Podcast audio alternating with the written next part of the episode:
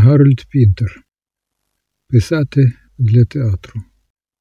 Промова виголошена Гарольдом Пінтером на Національному студентському фестивалі драми National Student Drama Festival у Брістолі 1962 року. Я не теоретик.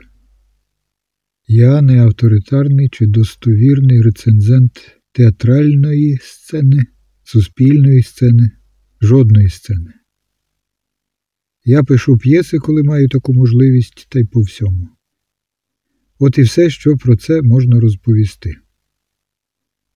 Та я кажу це з певною відразою, даючи собі звіт у тому, що будь-яке твердження містить чи не 24 можливі аспекти. Тож ви або наполягаєте на чомусь одному, або ви мінливі, немов погода. Категоричне твердження, я вважаю, ніколи таким не залишається і не стає остаточним. Воно негайно зазнає впливу різноманіття 23 інших аспектів. Отже, жодне моє твердження не сприймайте як остаточне і незмінне.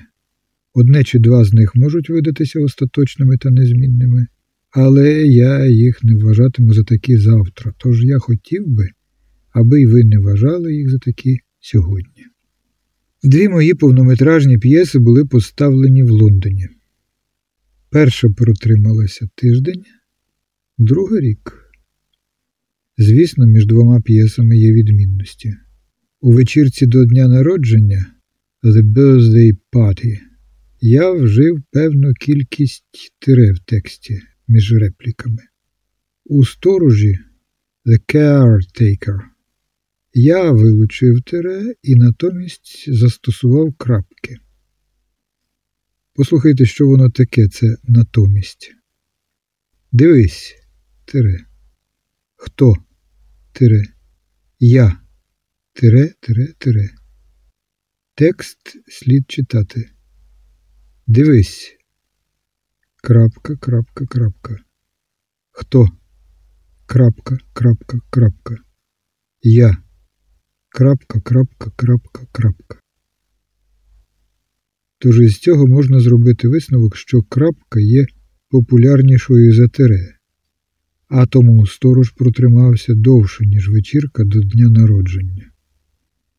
Насправді, ані в тому, ані в іншому випадку, що б ви не вчули у виставі, чи тире, чи крапку, суті справи це не стосується. Та ви не можете довший час мати критиків за дурнів. Вони відрізняють тире від крапки за милю, навіть якщо їм бракує слуху. Багато часу і взгаяв я, поки збагнув, що амплітуда сприйняття глядачів та критиків у театрі вкрай хаотична, і небезпека для письменника полягає в тому, що він, ставши жертвою старих помилок, помилятиметься і гальмуватиме. Та я вважаю, що Дюссельдорф дав мені змогу дихати на повні груди. У Дюссельдорфі десь близько двох років тому я виходив, як то воно зазвичай буває на континенті, на поклони разом з учасниками сторожа у вечір першого показу. Мене несподівано, несамовито засвистали найкращою в світі добіркою свистів.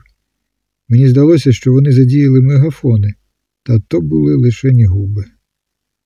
Виконавці були такими ж упертими, як і публіка, тож завісу піднімали попри свист 34 рази. На 34 раз у залі зосталося лише двоє людей, і вони продовжували свистіти. Мене це неймовірно зігріло. Тож тепер щойно вчуваю я тремтіння через старі перестрашення чи передчуття, я згадую Дюссельдорф і одужую. Театр це вагома, активна публічна діяльність. Написання чи то вірша, чи п'єси однаково є для мене цілковито приватною справою. І з цією даністю нелегко змиритися. Професійний театр, якими б безсумнівними чеснотами він не був відзначений, є світом апогею неправди, прорахованих суперечностей, певної істерики, кричущої незграбності. Та сигнали звідтіль покликали мене долучитися до послідовного і нав'язливого поширення цього світу. Але засадничо моя позиція лишалася незмінною. Те, що я пишу нікого ні до чого не зобов'язує, окрім мене самого. Моя відповідальність не перед публікою, критиками, продюсерами, режисерами, акторами чи всіма колегами разом узятими, а лише перед п'єсою, яку тримаю в руках. Так просто. Я попереджав вас про категоричне судження, але скидається на те, що саме його я щойно виказав. Я завжди починав п'єсу в дуже простий спосіб. Знаходив пару персонажів у певних обставинах, зводив їх і слухав, що вони кажуть, дослухаючись до найменших дрібниць. Обставини були для мене конкретні та особливі, і персонажі теж конкретні. Я ніколи не починав п'єсу, відштовхуючись від якоїсь абстрактної ідеї чи теорії, і ніколи не уявляв своїх персонажів посланцями смерти, мороку, неба, галактики, інакше кажучи, жодними алегоричними представниками якихось певних сил, незалежно від того, що б там воно не означало.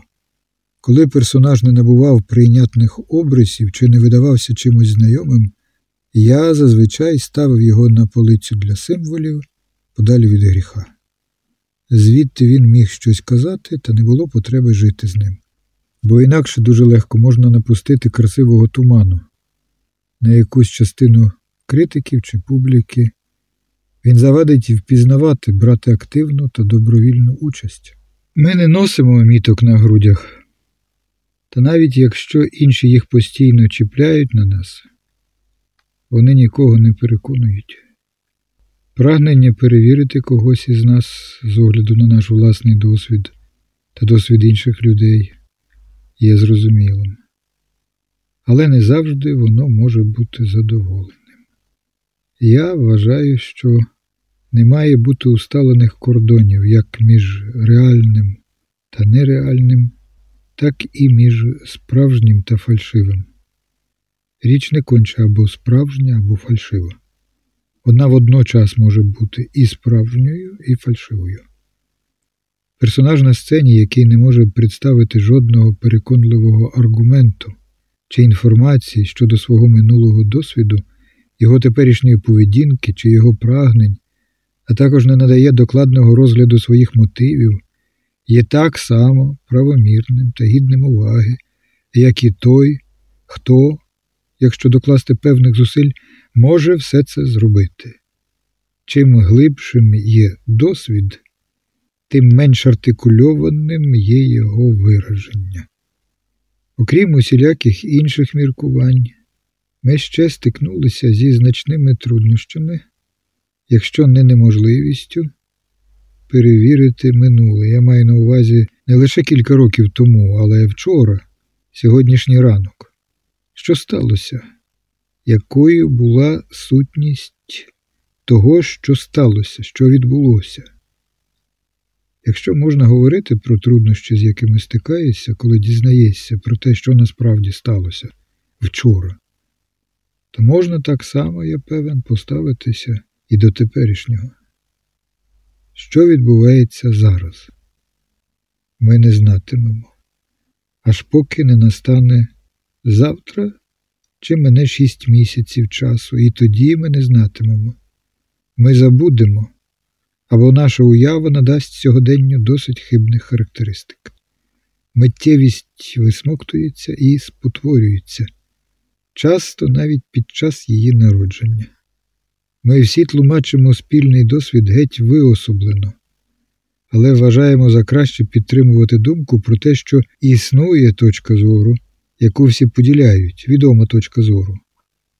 Я зауважую, точка зору, яку всі поділяють, існує гаразд, але вона подібна до сипучих пісків, тому що реальність, слово, яке ми звикли вважати надійним та твердим, ми прикладаємо і до стану, який воно означує, що стан є так само твердим, стабільним та недвозначним.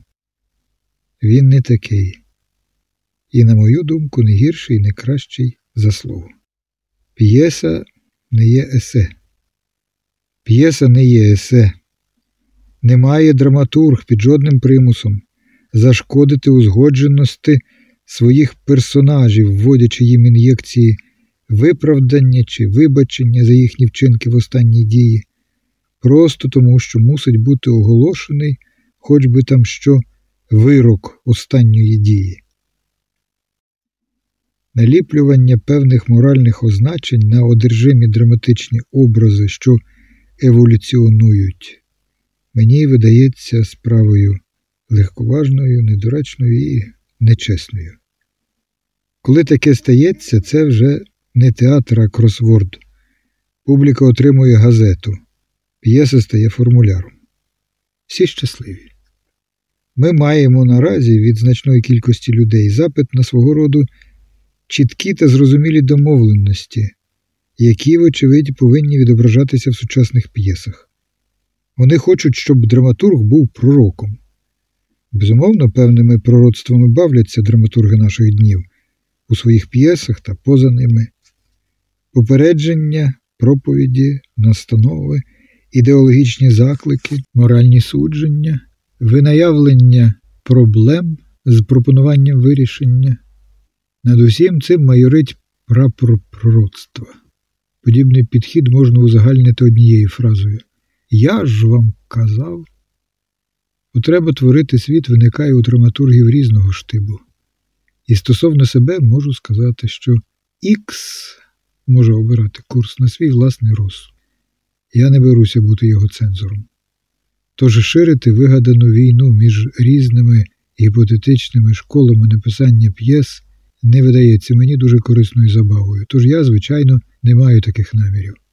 Але я не можу не відчувати, що існує помітна тенденція обстоювати вельми жваво власний беззмістовний вибір, вибір на користь життя з великої Ж, яке приведе до чогось відмінного від життя з маленької літери.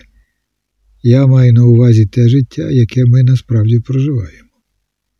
Вибір на користь доброзичливості, доброчинності, добросердя, наскільки вони зрозумілі, ці визначення. Якби я проголошував якусь моральну настанову, вона могла б бути наступною. Остерігайтесь письменника, котрий занепокоєний тим, аби оволодіти вами, котрий не дозволяє вам сумніватися в його гідності, його корисності, його альтруїзмі, котрий заявляє, що серце його там, де слід йому бути, і гарантує, що його можна побачити з певної точки, пульсуючу масу, де мусять перебувати його персонажі. Переказаний перелік вже тривалий час. Видають задієві та позитивні судження, а насправді це перелік того, що запроторено у в'язницю беззмістовних визначень та кліше. Письменники такого роду, вочевидь, покладаються виключно на слова. У мене самого до слів різнобіжні почуття рухатися поміж них, сортувати їх, спостерігати їхню появу на папері. Від цього я отримую чимало насолоди. Та водночас маю я й інше сильне почуття, рівнозначне нічому іншому, як нудоті. Як ціла купа слів, з якими ми стикаємося день у день, слова, що промовляються у такому, от як цей контексті, слова, написані мною чи кимось іще, це переважно пережовувані й неживі висловлювання, міркування, які нескінченно повторюються і варіюються, стають заяложеними, тривіальними, безглуздими. З огляду на цю нудоту, аби подолати її, найлегше відступити і потрапити у параліч. Я припускаю, що більшість письменників знають дещо про подібний параліч, але можна й протистояти цій нудоті, перейнятися нею щонайповніше, перейти її та рушити далі. Тоді можна сказати, що дещо трапилося, що чогось вдалося досягти. Мова за цих обставин то є доволі неоднозначна справа. Багато з того, що було сказано, то є річ відома та невисловлена.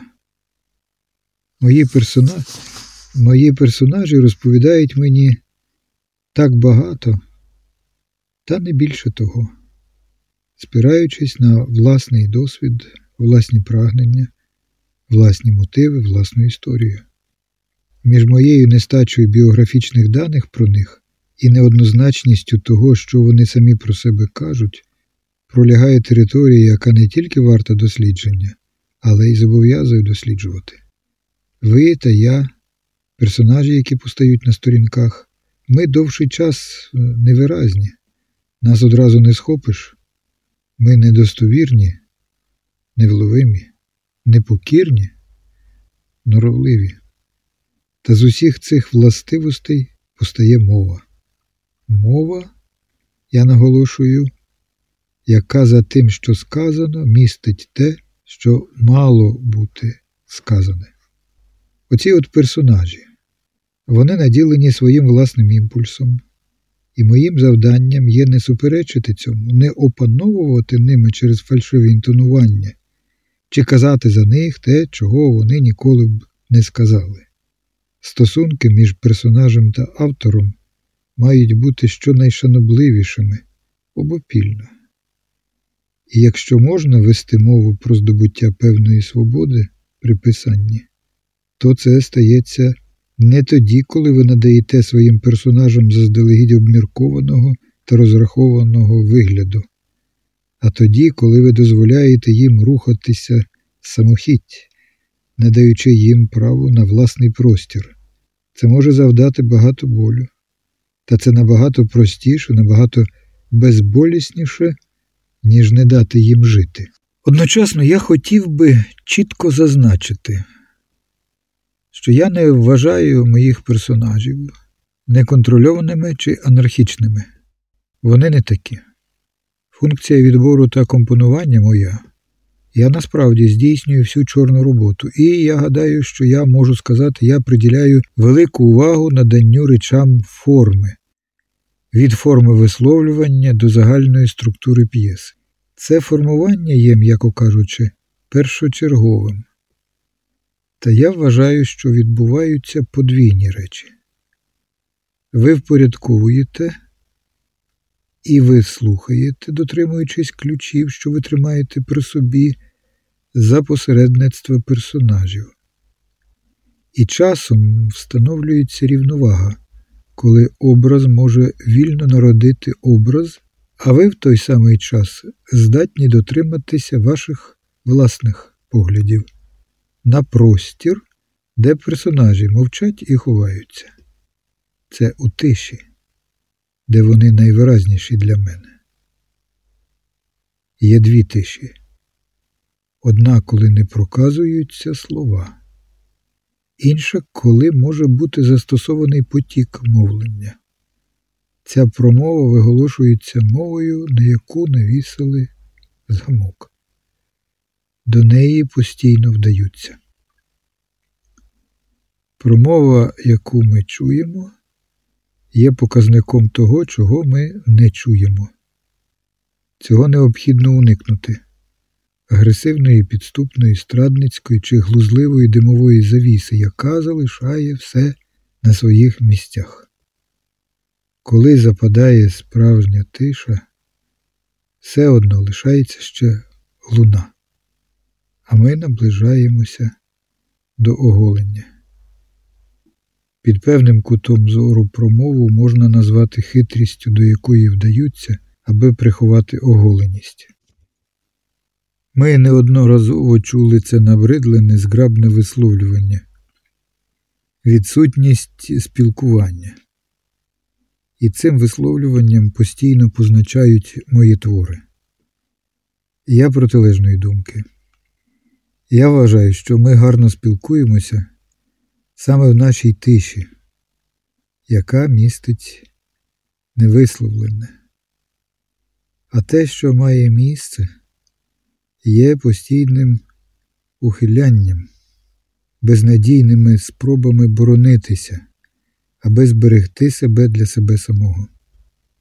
Спілкування надто тривожне. Увійти в чиєсь іще життя це дуже лякає. розкритися перед іншими у власній недосконалості це занадто загрозлива перспектива. Я не припускаю, що жоден персонаж ніколи не ладен сказати, що він насправді думає. Аж ніяк. Я з'ясував, що невідворотно настає мить, коли це стається, коли він каже щось таке, чого він, можливо, ніколи раніше не казав.